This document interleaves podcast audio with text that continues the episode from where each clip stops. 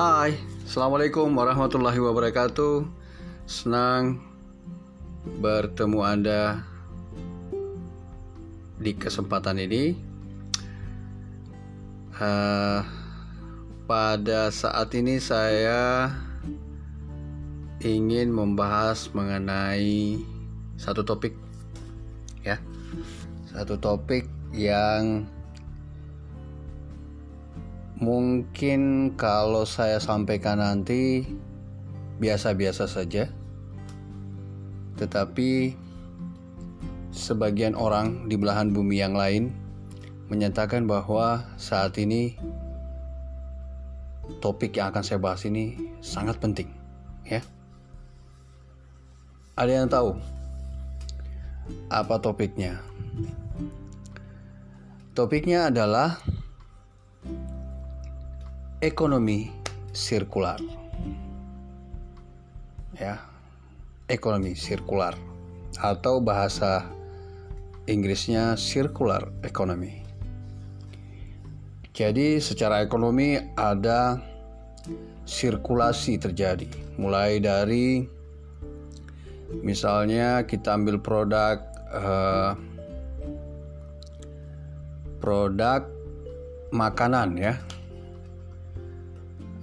Makanan tentunya ada beberapa bagian yang terdapat pada makanan tersebut. Ada sayur sayur-sayuran, ada daging atau telur ya, ada beras yang semuanya berasal dari proses mulai dari pembelian bibit, kemudian penyemaian, kemudian penanaman, kemudian pemeliharaan, setelah itu panen, setelah panen itu akan dikirim ke maksudnya akan dikumpul oleh pengumpul kemudian apa ada lagi pengumpul besar yang membeli dari pengumpul tadi sebelumnya kemudian pengumpul besar ini akan menawarkan langsung kepada konsumen akhir atau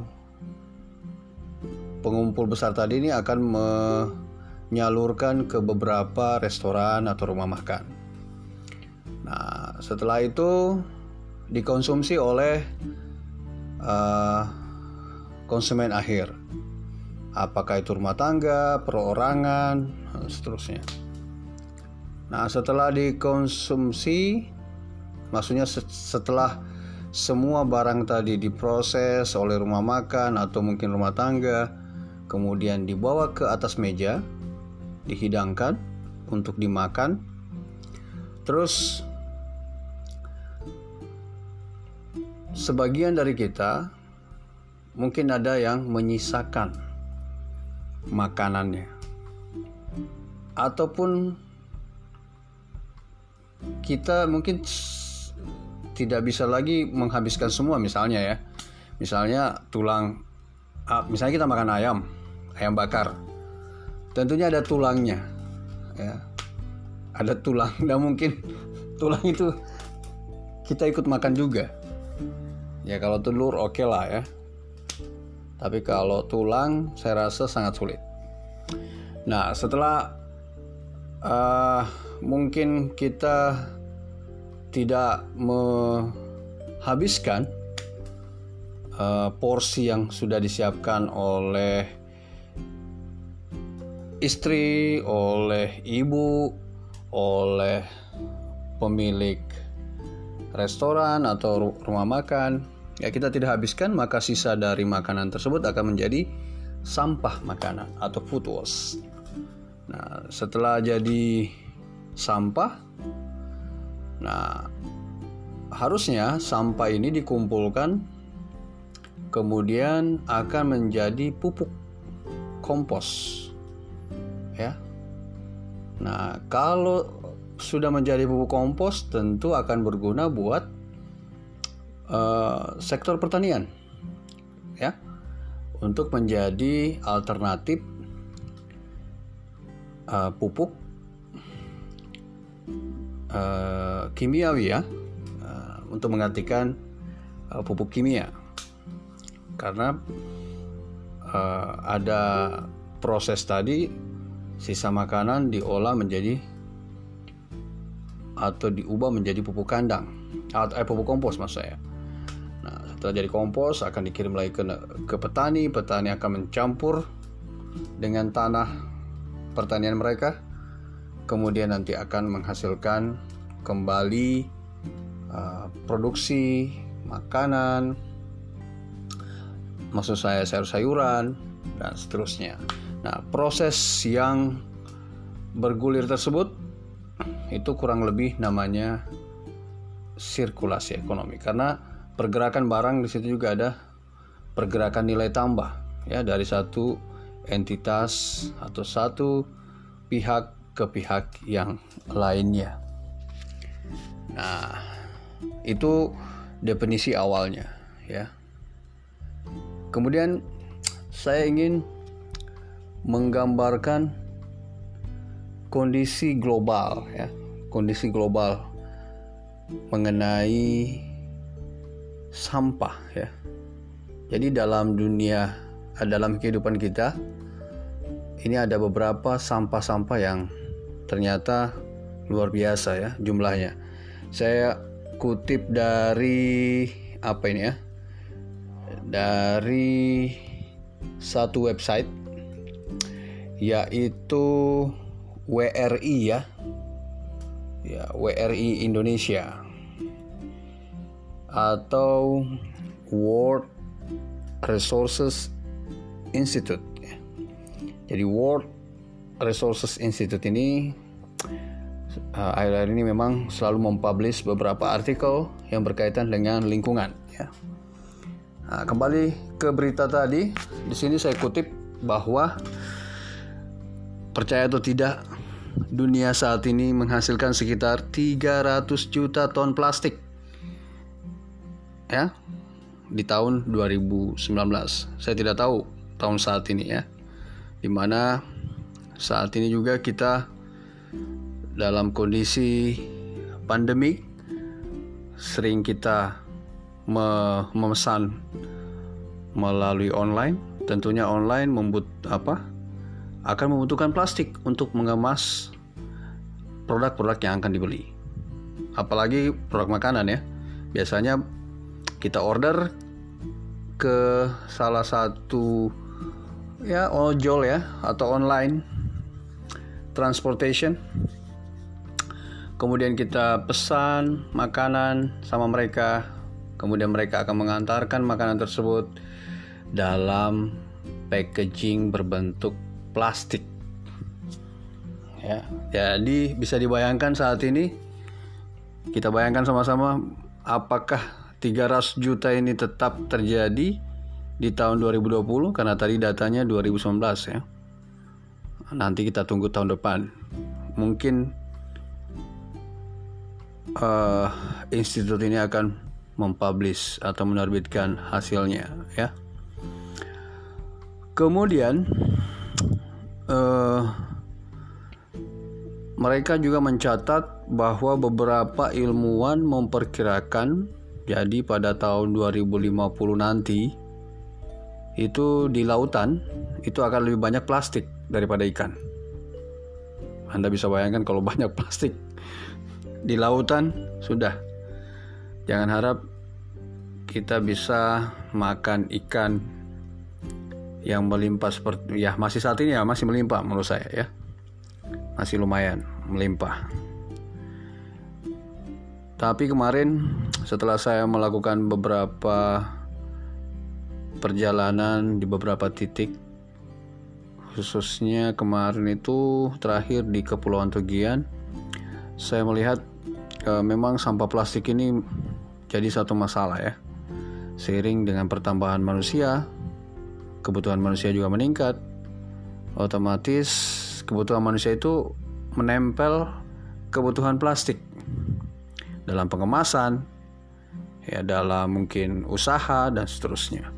Jadi unsur plastik tidak terlepas juga dari aktivitas kegiatan manusia. Jadi semakin tinggi aktivitas manusia, sepertinya plastik juga ikut atau industri plastik juga senang ya karena produk mereka juga kepake gitu. Nah, sekarang tantangannya adalah seberapa care atau seberapa peduli pengusaha-pengusaha terhadap keberlanjutan kehidupan di dunia. Ya, kalau tadi saya ceritakan kemungkinan nanti 2050 lebih banyak plastik di lautan daripada ikan, ya. Nah, kemudian sampah berikutnya yang juga cukup banyak yaitu sampah elektronik. Ya, bias uh, kalau data ini artikel ini dalam satu tahun sampah elektronik yang dihasilkan bisa jadi 50 juta ton. Nah, sampah elektronik ini seperti misalnya televisi yang nggak kepake lagi, ya, komputer, printer yang mungkin tidak terpakai lagi. Ya, kadang-kadang kita membuangnya di tong sampah atau di pinggir jalan, ya. Kemudian uh, hal ini akan merusak juga lingkungan. Jadi uh, mungkin kita harus lebih bijak menghadapi atau menyikapi tingginya volume sampah yang terjadi saat ini. Kemudian menurut artikel ini juga uh, ada sepertiga dari semua makanan yang diproduksi itu kita buang ya. Saya sudah cerita tadi masalah definisi dari awal. Seperti itu masalahnya. Kita kadang-kadang dihidangkan makanan nggak habis ya, tersisa dan seterusnya. Ya baik kalau kita punya apa hewan peliharaan seperti ayam ya atau kucing atau hewan-hewan yang lain ya yang mereka apa dapat mengkonsumsi sisa makanan kita ya itu kalau itu terjadi ya bagus ya tapi kalau langsung dibuang ke tong sampah kemudian ditumpuk di pembuangan sampah ya hal ini akan memperparah ya. Sementara di dunia saat ini masih banyak orang kelaparan. Nah, ini fenomena yang yang apa? Yang menggelitik juga buat banyak orang ya. Sementara banyak orang lapar, banyak juga orang yang menyisakan makanannya. Ya. Nah, secara keseluruhan perputaran ekonomi di dunia saat saat ini menghasilkan lebih kurang lebih dari 100 miliar ton sumber daya dan lebih dari 60% berakhir sebagai sampah atau emisi gas rumah kaca. Kemudian di sini ya, walaupun konsumsi secara global mengalami penurunan signifikan di tengah pandemik COVID-19. Namun kenyataannya tidak sesederhana itu ya. Sementara penjualan pakaian jatuh, pembelian peralatan kantor untuk di rumah dan peralatan olahraga itu meningkat seperti sepeda ya dan seterusnya ya. Ternyata ada trade off di sini ya. Satu sisi penjualan pakaian jatuh, tapi di sisi lain pembelian peralatan kantor dan peralatan olahraga ikut meningkat selama Covid. Kemudian pengeluaran pengeluaran di industri rumah sakit juga turun. Namun belanja bahan makanannya meningkat. Sementara itu penggunaan plastik sekali pakai meningkat pesat seperti yang saya ceritakan tadi. Sementara in, insentif ekonomi untuk daur ulang plastik semakin berkurang akibat dari jatuhnya harga minyak. Nah, jika kita balik ke resesi tahun 2008 menunjukkan bahwa penurunan konsumsi tidak akan bertahan lama jika tidak ada upaya bersama menuju perubahan jangka panjang. Ya. Nah, masalahnya bukan hanya karena konsumen membeli terlalu banyak, sementara upaya daur ulangnya masih sangat terbatas. Sementara itu, ekonomi global menggunakan model uh, take, make, and waste, di mana sumber daya diambil, digunakan, dan berakhir sebagai sampah. Sehingga model ini tidak efisien dan sangat berbahaya bagi planet kita ya. Di antaranya akan memperburuk krisis iklim dan akan menghabiskan sumber daya yang kita perlukan untuk membangun masyarakat yang lebih adil dan makmur di masa mendatang. Jadi itu pengantar dari sirkular ah, apa ekonomi sirkular ya. Saya kira itu dulu bagian pertama dari ekonomi sirkular. Semoga informasi ini bermanfaat buat Anda sekalian. Pada saat podcast ini saya buat waktu menunjukkan 23.40. Jadi jika Anda mendengar pada saat ini saya ucapkan selamat beristirahat. Mudah-mudahan informasi berguna. Assalamualaikum warahmatullahi wabarakatuh. See you.